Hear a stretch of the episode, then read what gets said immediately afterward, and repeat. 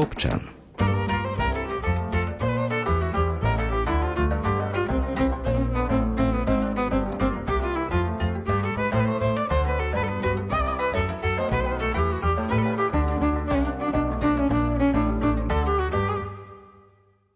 Európska federácia pro life hnutí One of Us, teda jeden z nás, vznikla v roku 2014.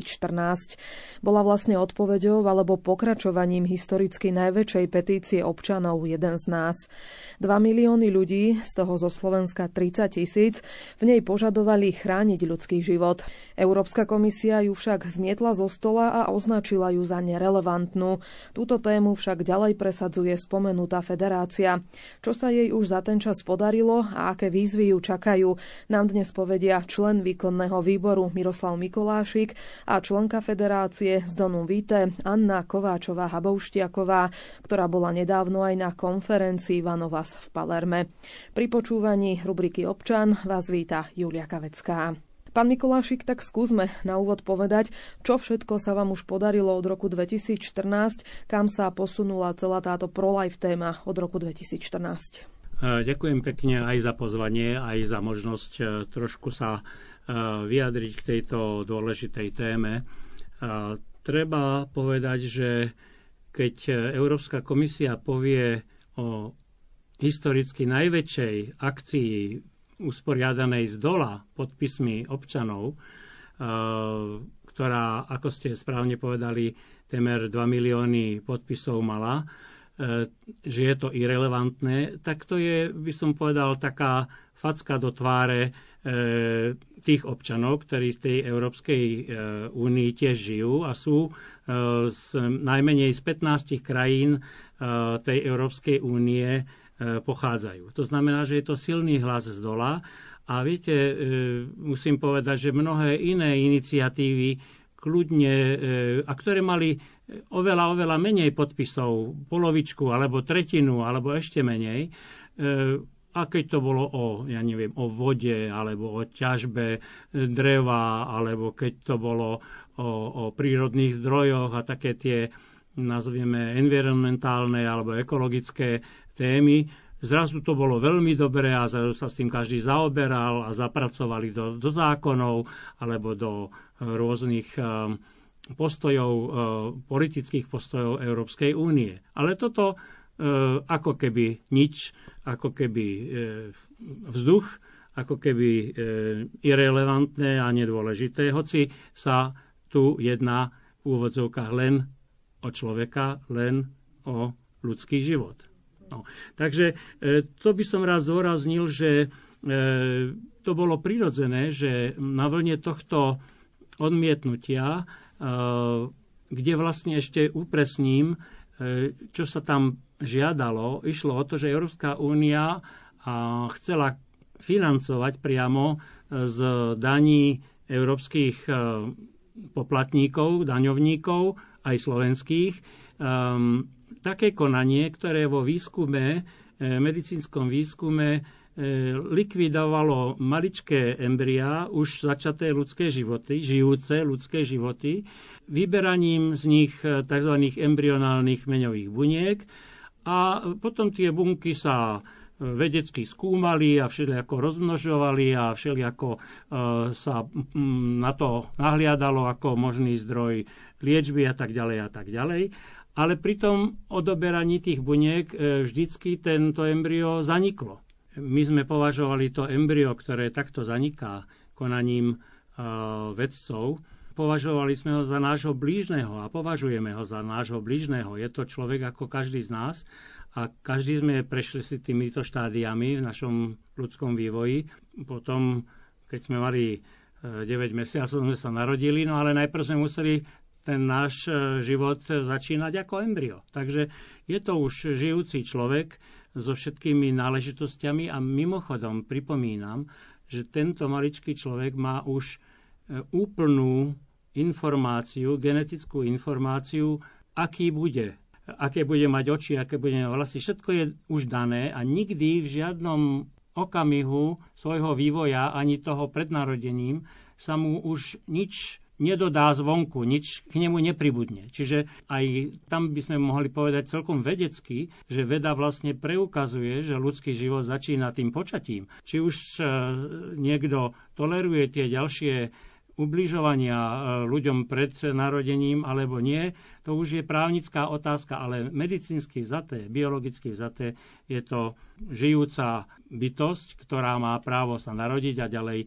dožiť 88 rokov. Takže e, to som chcel len povedať, že e, to bolo také logické vyústenie, že potom jednotlivé členské štáty Európskej únie majú predsa e, vo svojom strede aj ľudí, ktorí sa zastávajú takýchto princípov okolo človeka a e, povedali si, no my sme každý e, činný len na tej národnej úrovni, ale poďme urobiť niečo nadnárodné, takú Európsku federáciu.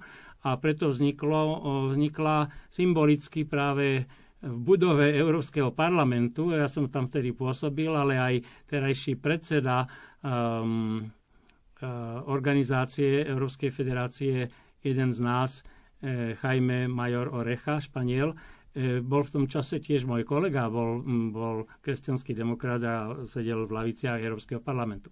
No, tak len chcem povedať, že áno, my sa usilujeme odvtedy a ja mám tu čest trošku aj byť pri tom, lebo som v takom výkonnom výbore tej, tejto organizácie, že dávať tieto informácie von, aby občania o tom vedeli, e, aká je hodnota ľudského života, aká je jeho dôstojnosť, aká je, viete, anglicky povedané human dignity, a prečo toho človeka musíme chrániť. On sa sám neochráni. Ale takisto sa neochráni ani ten starček na konci svojho života, keď dneska vieme, že e, hoci kto a v mnohých krajinách ho v úvodzovkách odpraví z tohto života eutanáziou, podaním jedu do žily a jednoducho eh, ho o ten život pripraví, hoci si to ani sám poriadne neželá. Tá zraniteľnosť toho človeka a tá informácia o tej ľudskej bytosti v našej európskej spoločnosti je strašne dôležitá. A mm, preto je to dôležité, aby ľudia o tom vedeli, aby sa dožadovali ochrany týchto ľudí, aby, eh, no a teraz ako to urobíme, že sa že ich budeme chrániť tých ľudí. No napríklad tak, že viete, dnes žijeme v parlamentnej demokracii, no tak zákony sa rozhodujú v nejakých parlamentoch. V národných parlamentoch máte poslancov, alebo v Európskom parlamente máte európskych poslancov. No tak aspoň ten občan si povie, no asi tam posuniem niekoho tým mojim hlasom, o ktorom viem, že je to slušný človek, aj nikdy by za zničenie človeka potratom nehlasoval, ani nikdy by, čo ja viem, za eutanáziu alebo nejaké experimentovanie na človeku e, nezahlasoval. Čiže to je tá rovina potom e, aj taká občianská, aj, aj taká spoločenská, aj našou normálnou povinnosťou o tých veciach otvorene a pravdivo rozprávať. To som sa presne chcela spýtať, lebo vlastne vy ste vtedy boli politici, keď ste hovorili, že to vznikalo, už nie ste europoslanec, takže vlastne aj tá iniciatíva je skôr taká iniciatíva z dola, dá sa povedať, teda občianská iniciatíva. A nie, niekedy sa aj tak uvažovalo o tom, že či to bude mať dostatočnú silu, že vlastne naozaj sa tie veci riešia v tých parlamentoch, takže či toto je tá správna cesta, tak to vlastne z dola to riešiť. Áno, e, je to e, jedna z možností, ako tú tvár národa, tvár spoločnosti ovplyvňovať. Samozrejme, keď potom poviem, dneska slovo politik je také trošku až hanlivé, hej, keď politici ale budia, budú vidieť, že určitá veľká masa ľudí si toto myslí, tak to zohľadnia aj v svojich postojoch pri rôznych e, debatách a pri hlasovaniach, e, či už e, v slovenskom parlamente alebo v parlamente Európskej únie, čiže Európskom parlamente. Čiže áno, je to normálna občianská iniciatíva, tak ako sa ľudia združujú o tom, že ja neviem, e, máme mať čistú vodu a že nesú sa drancovať lesy.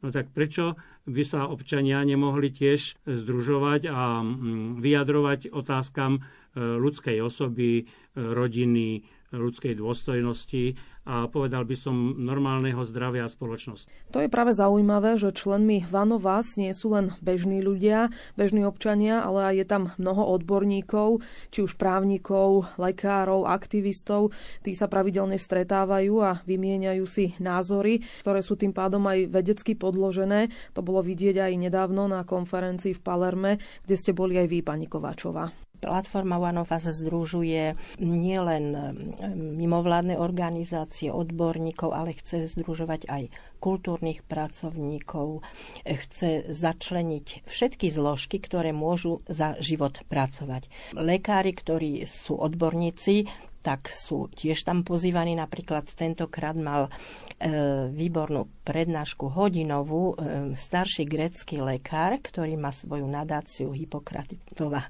nadácia a mm, spomínal veľmi, veľmi záslužnú prácu tejto nadácie a pričom pripomínal mnohé samozrejme základné etické otázky, ktoré v podstate by mali všetci lekári preberať e, na univerzitách, keď, sa, keď študujú za lekárov. A táto prednáška bola mimoriadne zaujímavá, že mali by sme si pripomínať, že napríklad ten Hippokrates bol pred 500 rokmi v kontakte so všetkými vzdelancami tej doby. Či to boli filozofi, či to boli právnici, či to boli mysliteľia tej doby. Dal taký podnet, aby sme rozmýšľali, aby sme sa kontaktovali so všetkými ako členovia tejto organizácie One of Us, aby sme kontaktovali všetkých a po, po každej stránke spolupracovali za život.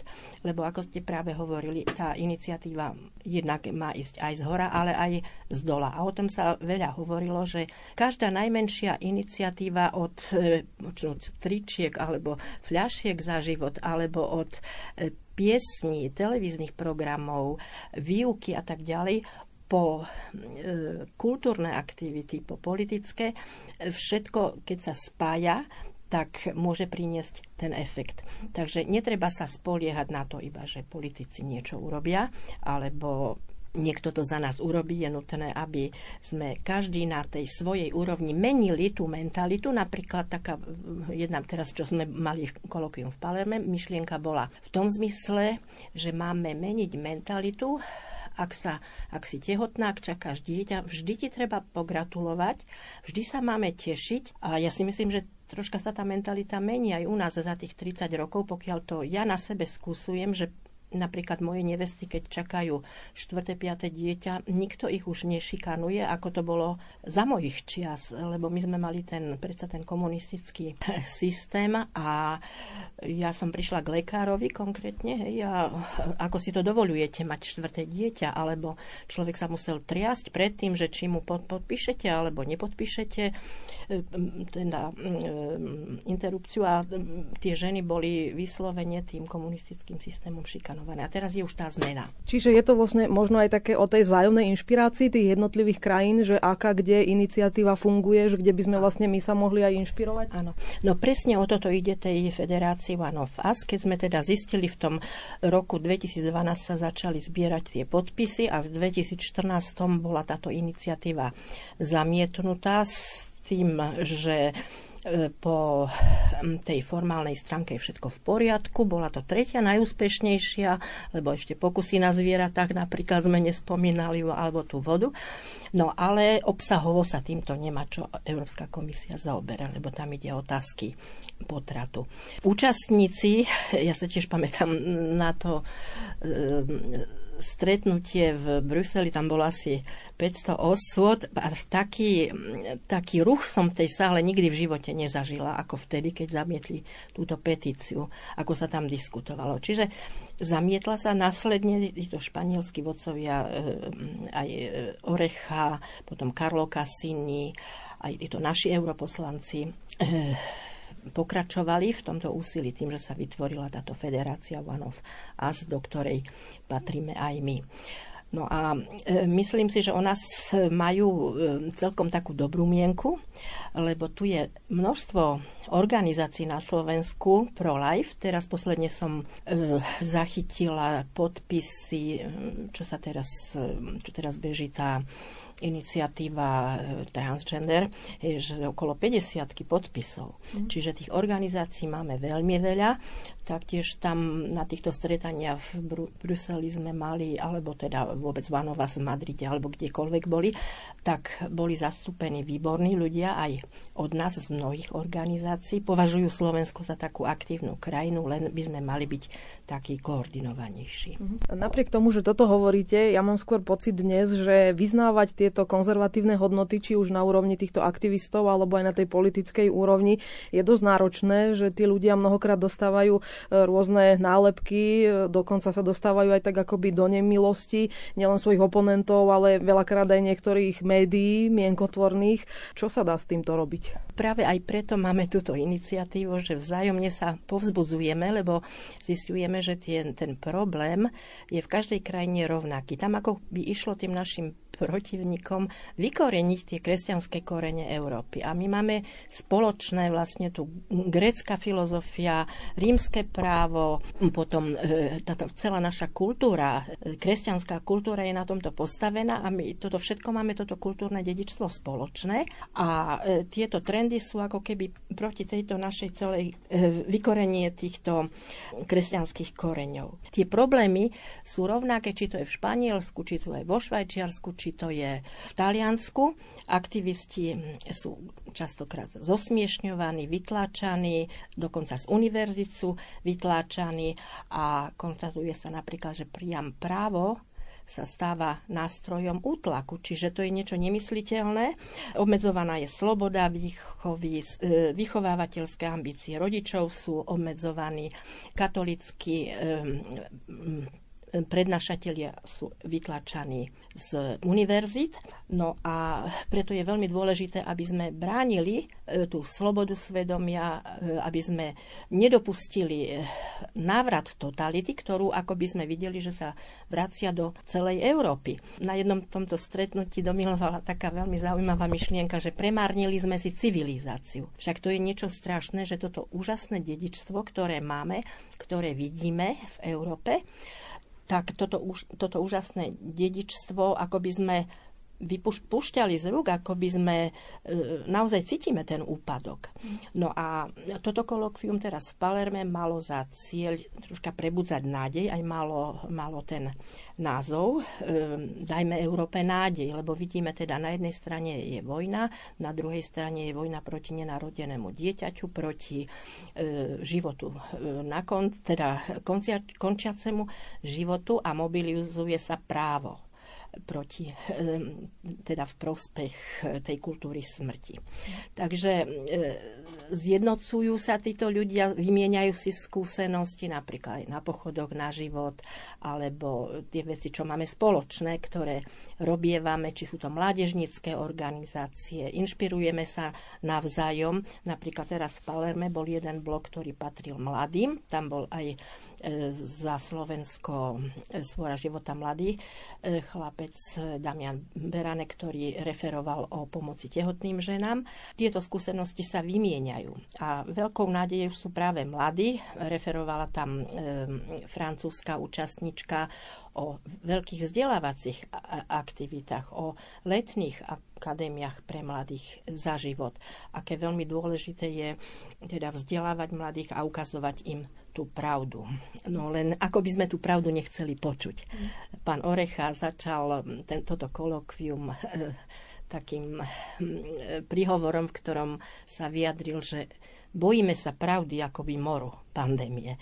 No a je to pravda, lebo ľudia ako by tú pravdu nechceli počuť, lebo pravda ohrozuje ich pohodlie, Našimi najväčšími nepriateľmi sú materializmus, hedonizmus, zotrvávanie v tomto pohodlí, ľahostajnosť, tak tiež aj vo vzťahu k politike. Hej, si to ospravedlníme, tam sú v tej politike, to sú len boje a nie je to férové, častokrát tam do toho radšej neísť. Takže ehm, v každom prípade je nutné sa takto e, zjednocovať, aby sme bránili spoločne tu jednak slobodu prejavu, slobodu svedomia, lebo táto nová totalita ohrozuje naše svedomia, svedomia lekárov. Preto som začala spomínať toho Hipokrata. Hej.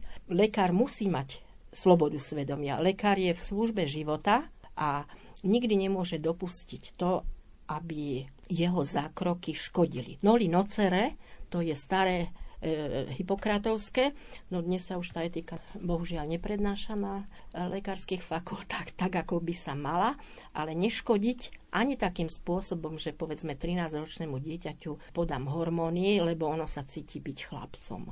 To je nezmysel. A to začína byť teraz v móde a 200 až 400 krát v Čechách máme e, násobok tzv. týchto transgenderov. A to je znovu niečo proti životu. Pán Mikulášik, e, vy ste vlastne takéto útoky a proti takýmto názorom zažívali už keď ste boli europoslanec. Aká je podľa vás tá situácia teraz? Je to naozaj teraz, že sa to niekam posunulo ešte horšie, ako keď ste vy boli europoslanec? Áno, dá sa povedať, že trendy, ako doktorka Kováčová už naznačila, idú týmto smerom a aj terajšie zloženie Európskeho parlamentu, keď so verieme, koľko je tam liberálov a socialistov a takých tých lavičiarov, ktorí práve za toto takýmto až militantným spôsobom bojujú a presadzujú.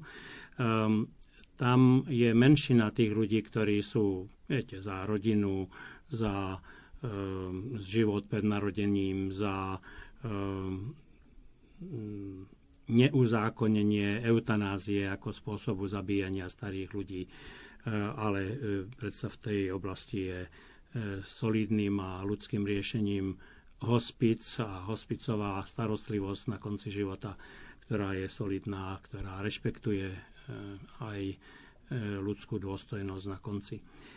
Naozaj, keď ste sa pýtali, že aká je teraz situácia, je horšia, lebo hm, v niektorých krajinách Európskej únie, najmä budem citovať e, situáciu vo Francúzsku, sa dostali takí politici k moci, ktorí sú až takými bojovníkmi za to, nebojím sa povedať, za to zlé. Pán Macron je liberál, e, ktorý e, keď v, roku, v tomto roku, v prvej polovici roku 2022 bolo Francúzsko tzv vedúcou krajinou e, Rady Európskej únie, tam sa to po pol roku strieda a bolo teda na rade Francúzsko a on povedal, je to absurdné, ale počúvajte, čo povedal, že ja si predstavujem, keď Francúzsko preberalo to predsedníctvo, aby bola tá Európa taká akási ľudskejšia, taká lepšia a tak ďalej.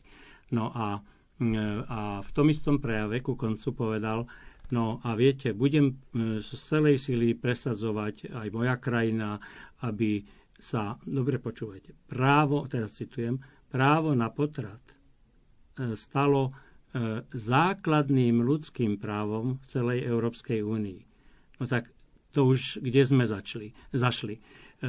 Aby bolo právo zabiť žijúcu nenarodenú bytosť základným ľudským právom, no tak on e, vôbec e, s tým neprestal a e, vytvoril tzv.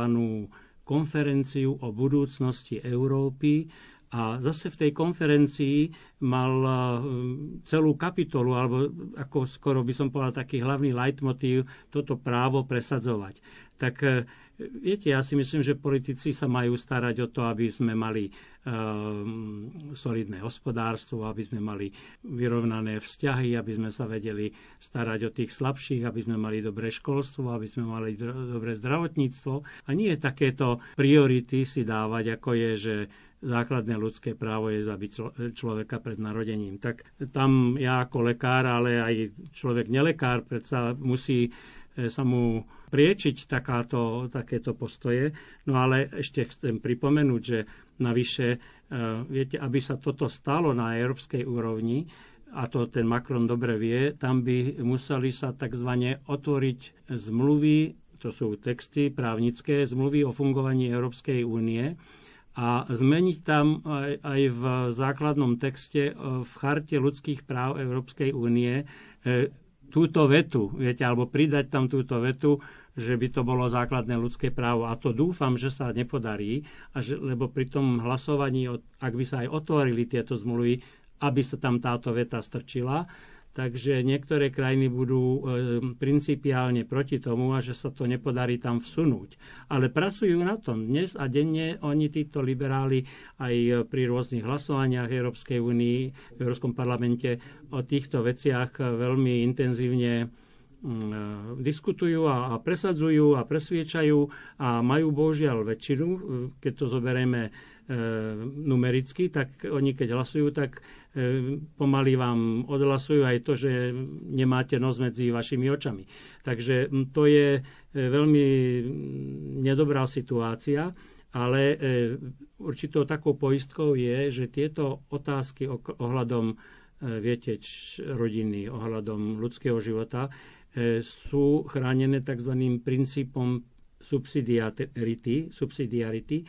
A tento princíp hovorí, že tieto práva zdravotnícke, lebo toto je aj zdravotnícke právo, e, ostávajú v výlučnej pôsobnosti členských krajín. Čiže nám nikto z Bruselu nemôže nanútiť, že urobte si taký zákon, lebo my sme to tu nariadili, alebo my sme si to tak pomysleli väčšinou tu na, tak e, tie členské krajiny majú e, prioritu, majú prednosť pri tvorbe zákonov o o ľudskom živote, o jeho vzniku a o jeho ochrane nenarodeného človeka, o ochrane matky, e, ktorá nosí e, dieťatko a, a tak ďalej. Čiže toto je našťastie e, naďalej alebo stále ešte v jurisdikcii alebo v právomoci jednotlivých členských štátov. Ale ak by sa menila tá charta ľudských práv, je to v podstate úplná zmena toho základného princípu Európskej únie, na čom je postavená.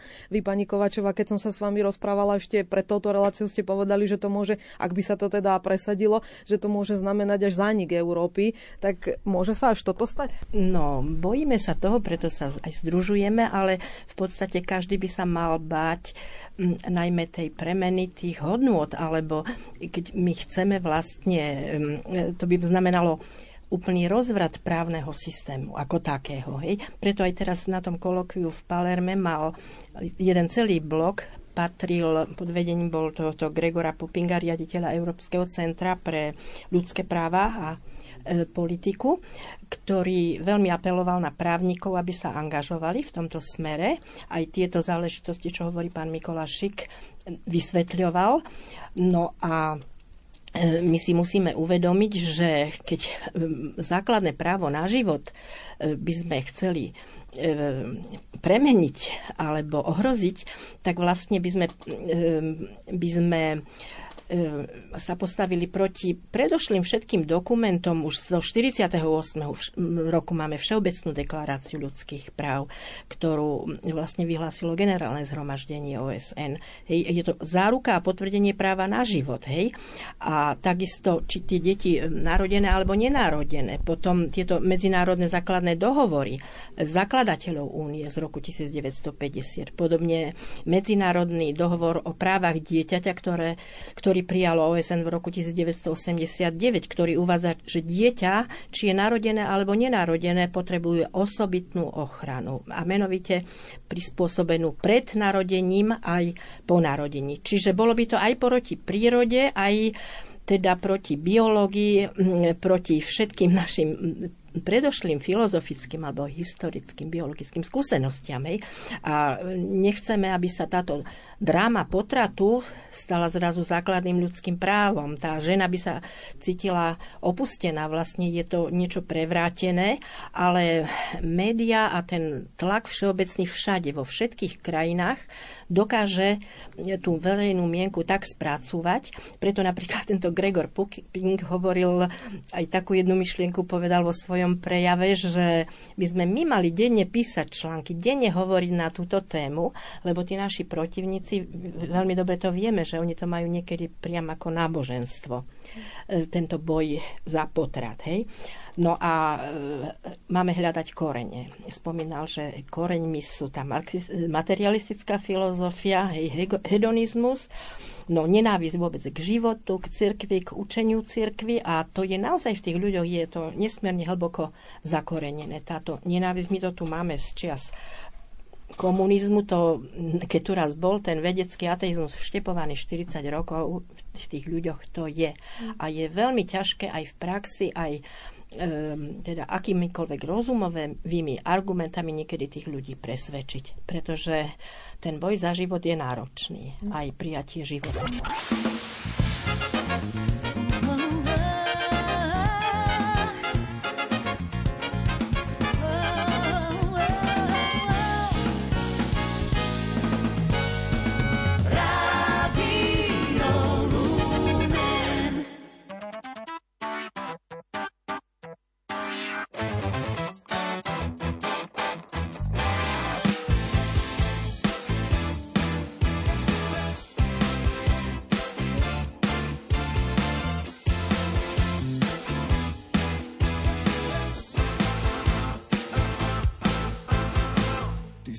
Shaddai, všemohúci Boh, len Ty si Jahve, tvorca všetkého, Jahve Rafa, si uzdraviteľ môj, Ty pokoj dávaš, Jahve Šalo. Všetko, čo dýcha,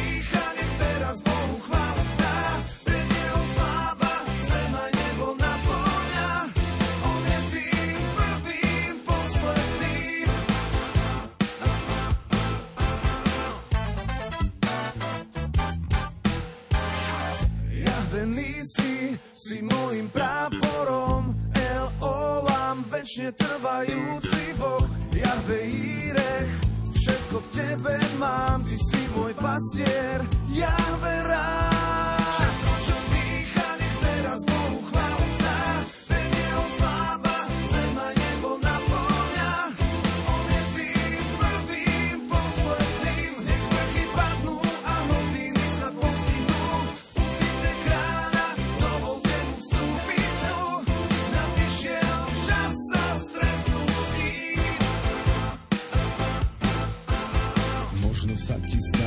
Čom spievam je pre teba na milé vzdialené. Možno povieš koniec, riešiť tieto veci. To sa mi nikdy nestane. Možno príde deň, kedy raz budeš vedieť to, že tvoje roky sú zrátané Rozpomenieš sa na tieto slova. Keď ten moment v tvojom vnútri nastane Prestáva byť vtedy život hrou. Rozplýva sa škála tvojich snov. Zrazu vidíš veľký lov. Zápas o väčšnosť, boj myšlienok a slov. Neexistuje cesta von. Tou cestou je on, ten, o ktorom je tento song. Ten, čo dal život svoj za ten tvoj A jeho meno je Ježiš čo dýcha, nech teraz Bohu chválu vzdá, veď jeho sláva zem aj nebo naplňa. Všetko, čo dýcha, nech teraz Bohu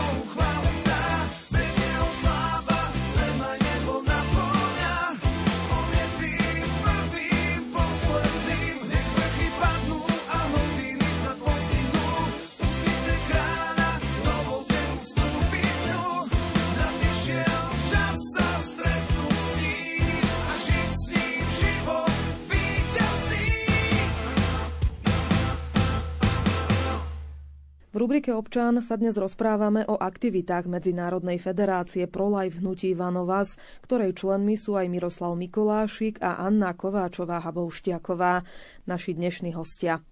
Vy ste v prvej časti relácie, pán Mikolášik, spomínali aj konferenciu o budúcnosti Európy, ktorá mala nastaviť akési ďalšie smerovanie Európy.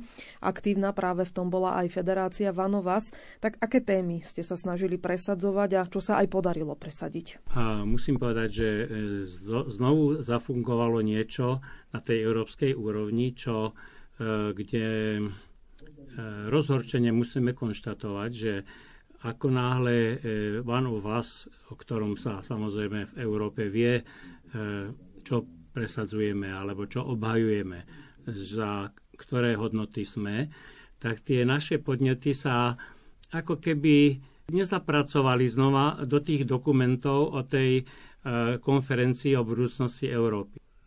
Na tú platformu, kde sme mohli nahlasovať tie naše idei a naše názory, tak oni povedali, no, ale od vás prišlo 50 podnetov a od tých iných len 5. No viete, to je nepomer, no tak my to no, tak učešeme, že tých 5 necháme a od vás necháme jeden podnet. Viete, úplne tá váha alebo aj to množstvo tých podnetov, ktoré od nás prinášali, prichádzali, sa, sa byrokraticky potláčala a nakoniec ten dokument, ktorý z toho celého eh, vyliezol, že že toto je názor občanov. Naše postoje ignoroval a, a úplne dával na okraj záujmu až niekedy by som povedal ich e, zámerne nezmienil. Čiže to je nehorázne e, zaobchádzanie práve s e, občanmi, ktorí majú iný názor ako liberálny. Viete, podobné niečo som zažil, lebo som bol priamy účastník aj tej konferencie v Káhire, kedysi, keď sa jednalo o populácii a rozvoji. A tam tiež, by som povedal, pro-life postoje boli na potláčané a, a keď sa e, malo rokovať o tom, že um, poďme tých proliferov nejako uh, odtiaľto tak uh, vytesniť, vy, vytlačiť, tak urobili nočné zasadnutie, kde tie krajiny, ktoré boli pro-life, neboli pozvané od druhej v noci, viete. A, ale tak my sme tiež tam neboli naivní a sme to zistili a sme sa toho zúčastňovali a sme to tam e, z celej síly obraňovali, ale takéto až, by som povedal, podpásové finty a, a také byrokratické chmaty e, druhá strana dokáže robiť, len aby e, umlčala alebo znehodnotila alebo E, minimalizovala e, váhu e, názorov, ktoré zastáva aj Európska federácia jeden, jeden z nás. Ale chcel by som povedať, že je tu aj jedna taká dosť lastovička a dosť, dosť veľká lastovička, to je, že na tomto našom globálnom svete sú aj krajiny, ktoré zrazu boli takým presadzovateľom práve toho propotratového postoja, a to boli Spojené štáty americké, kde e, v roku 1973 vznikol ten prvý zákon e, o tom, že potrat e, je dovolená vec a že to je úplne normálne a tak. Ale práve v tomto roku 2022 vlastne na úrovni na úrovni ústavného súdu Spojených štátov sa táto, tento zákon Roe versus Wade otvoril a ústavní sudcovia to znovu skúmali a zaujímavé, že prišli k záveru, že americká ústava e, nikde nedáva právo na potrat e, ako federálne alebo ako ústavné právo. Jednoducho, že v ústave Spojených štátov nie je opora takémuto postoju a to bolo prijaté hlasovaním ústavných právnikov. Čiže Amerika, keďže má tam 50 federálnych štátov, odvtedy, od tohoto verdiktu, niekedy v júni 2022, eh, už mnohé federálne štáty naspäť, by som povedal, eh, odhlasovali pro-life postoj, alebo postoj, ktorý je v tomto duchu toho najvyššieho federálneho Eh, ústavného súdu. A by som povedal svitla veľká nádej pre postoje za život aj v samotných Spojených štátoch. By som možno doplnila, že práve jeden celý blok v tomto Palerme bol venovaný, aj mal názov právne a politické perspektívy práve v tejto ére post Roe Wade.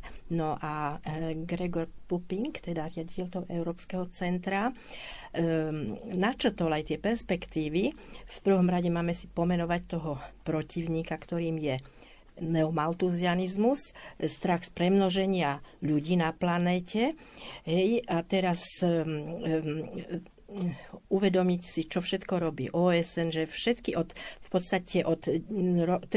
rokov do 80. všade v týchto inštitúciách, všetky inštitúcie majú v rukách e, tieto propotratové lobby a idú ďalej. Napríklad v Afrike ho šíria pod pojmom e, radikálny akt sebalásky, hej, že dokážu takto presviečať, ale my by sme sa mali v Európe zobudiť vzhľadom aj na tú našu demografickú zimu, ktorá prispieva k zániku Európy, lebo migrácia to nevyrieši.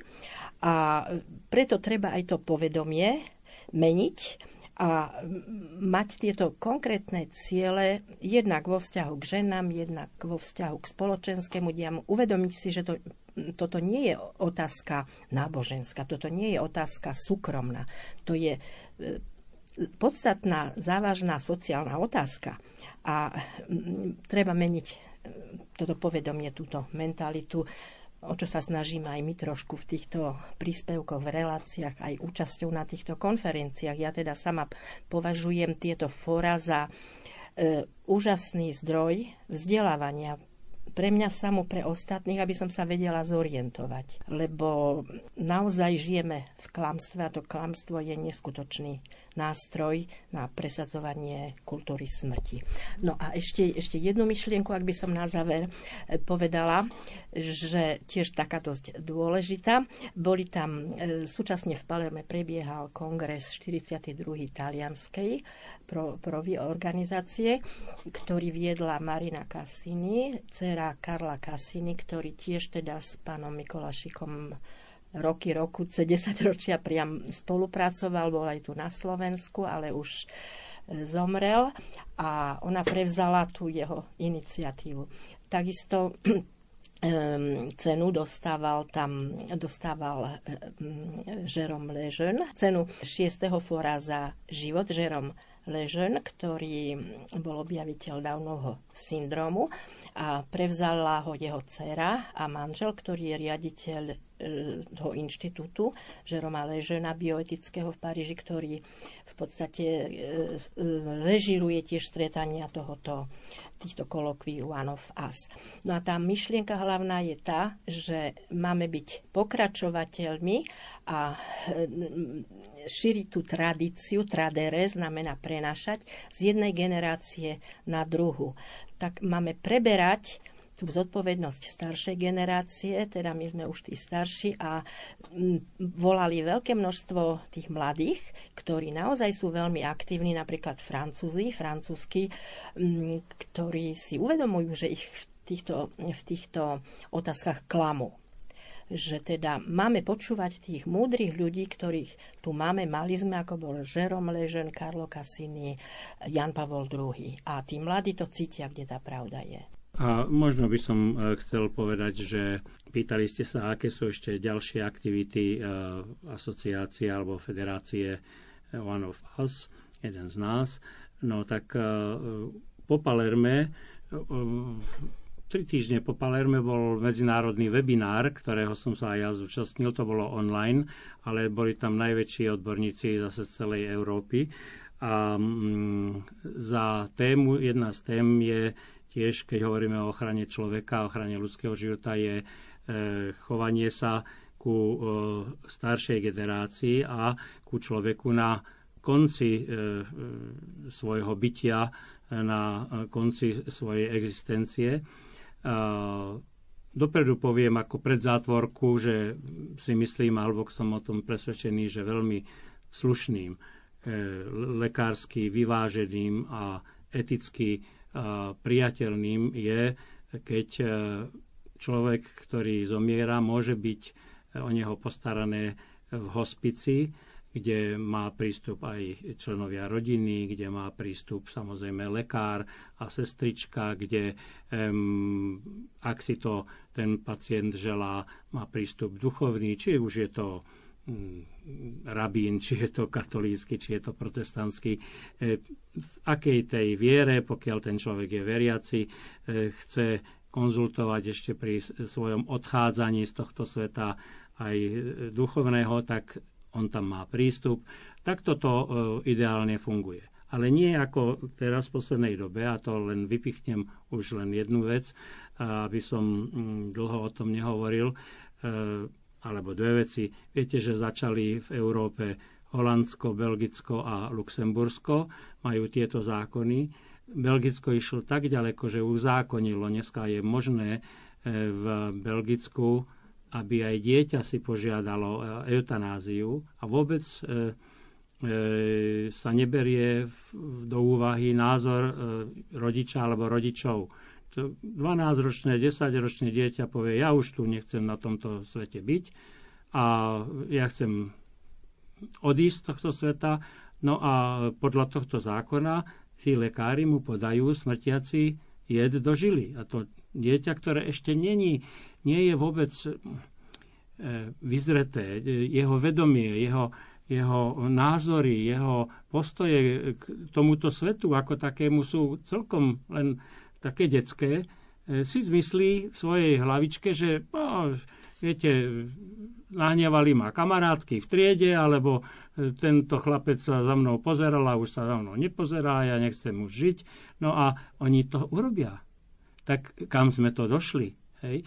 A ešte navyše, keď nejaký lekár, ktorý si myslí, že to nie je správne, e, že ja teda to nebudem robiť a prestáva už mať slobodu odmietnúť, e, že ja sa na tom podielať nechcem na zabíjaní človeka takýmto E, princípom a takýmto, takouto technikou, tak, e, tak už je ten lekár kritizovaný a tlačený do kúta, niekedy aj stratí svoje e, zamestnanie a, a už až tak sme sa v tých liberálnych spoločnostiach dostali. No a posledným takým trendom, tiež negatívnym, je Kanada. Nie je to v Európskej únii, ale je to taký príklad, kde je už dlhšie pri moci pán e, e, Justin Trudeau.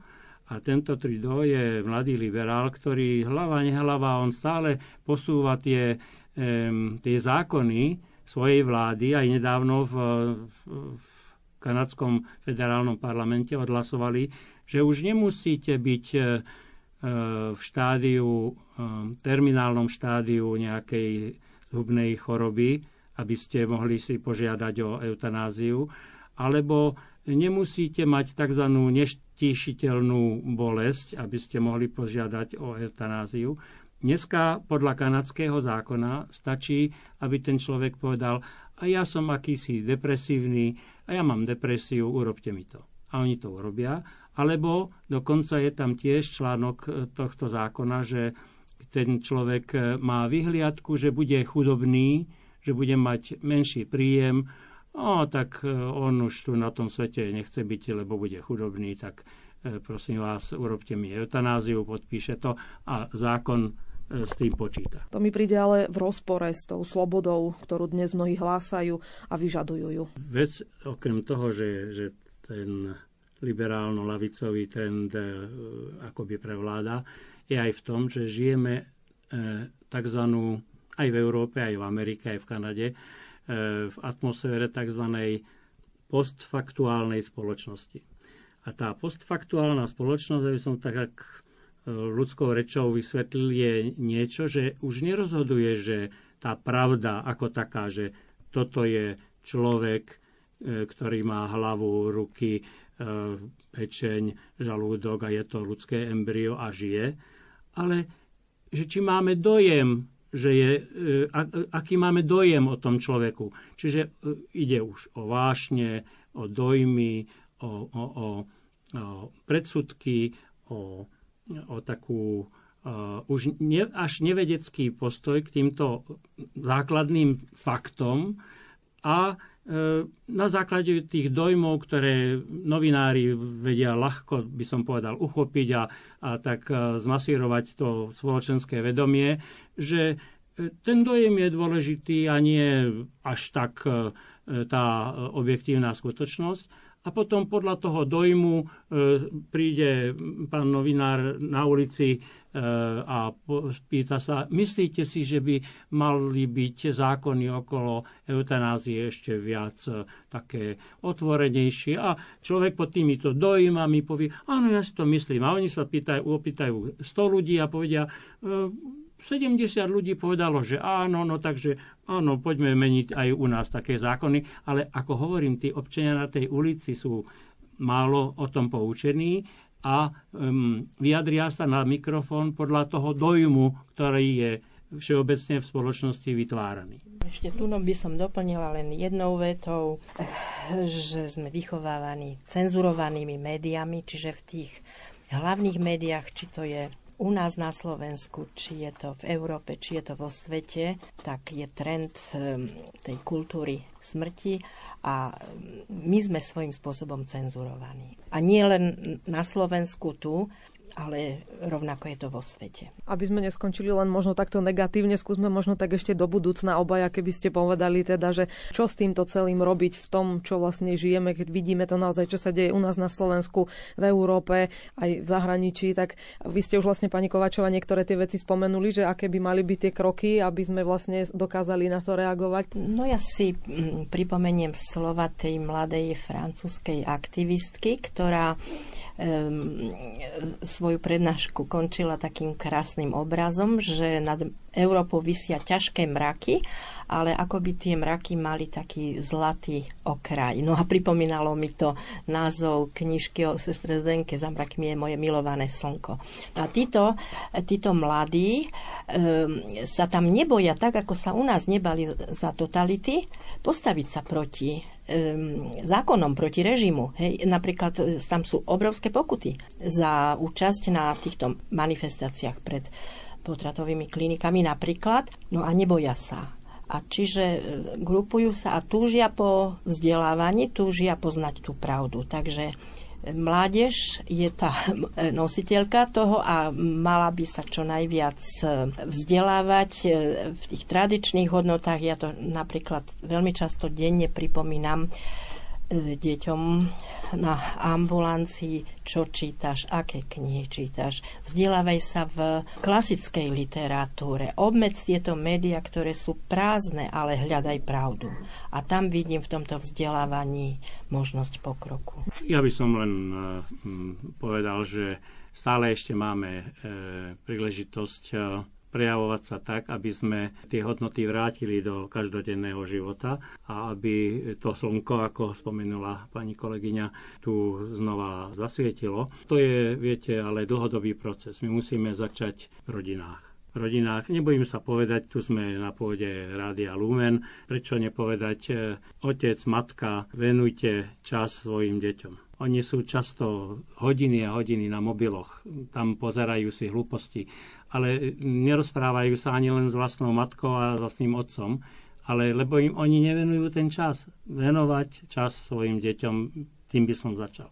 Potom by som ďalej hovoril, e, že e, my musíme aj v školstve, v školách vychovávať e, deti k tým pravým hodnotám. A nie, by som povedal, klzať sa po takom povrchu a, mm, a nechať to tak, ako sa povie vo francúzštine laissez-faire, proste nechať to tak e, samospádom, kam si sa rútiť. E, školstvo má obrovskú zodpovednosť a obrovskú povinnosť sa tým deťom hodnotovo, aj hodnotovo venovať a informovať ich o tých e, správnych e, poznatkoch, ktoré prispejú k formovaniu toho názoru tohoto mladého človeka, ktorý raz bude E, dospelý a sám bude prijímať určité rozhodnutia.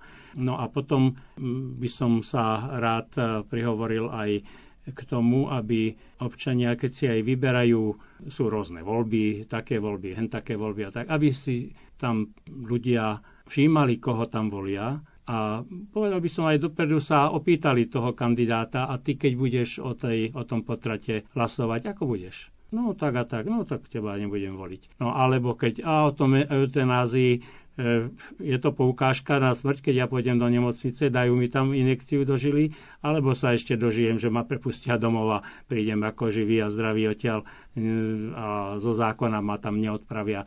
Tak ako budete o tom hlasovať? No tak viete, treba si, a to je to z dola, aby ľudia, bežní občania, otcovia, matky, mladí ľudia, aby e, posúvali tých rozhodovateľov do funkcií takých, e, o ktorých vieme, že nás e, v tejto oblasti nebudú klamať, ale že budú naopak príjmať zákony, ktoré sú odrazom toho, kto je človek. Hovorí Miroslav Mikulášik, ktorý bol spolu s Annou Kováčovou Habouštiakovou z Federácie Vanova s hostiami dnešnej rubriky Občan. Rozprávala sa s nimi Julia Kavecká. Do počutia.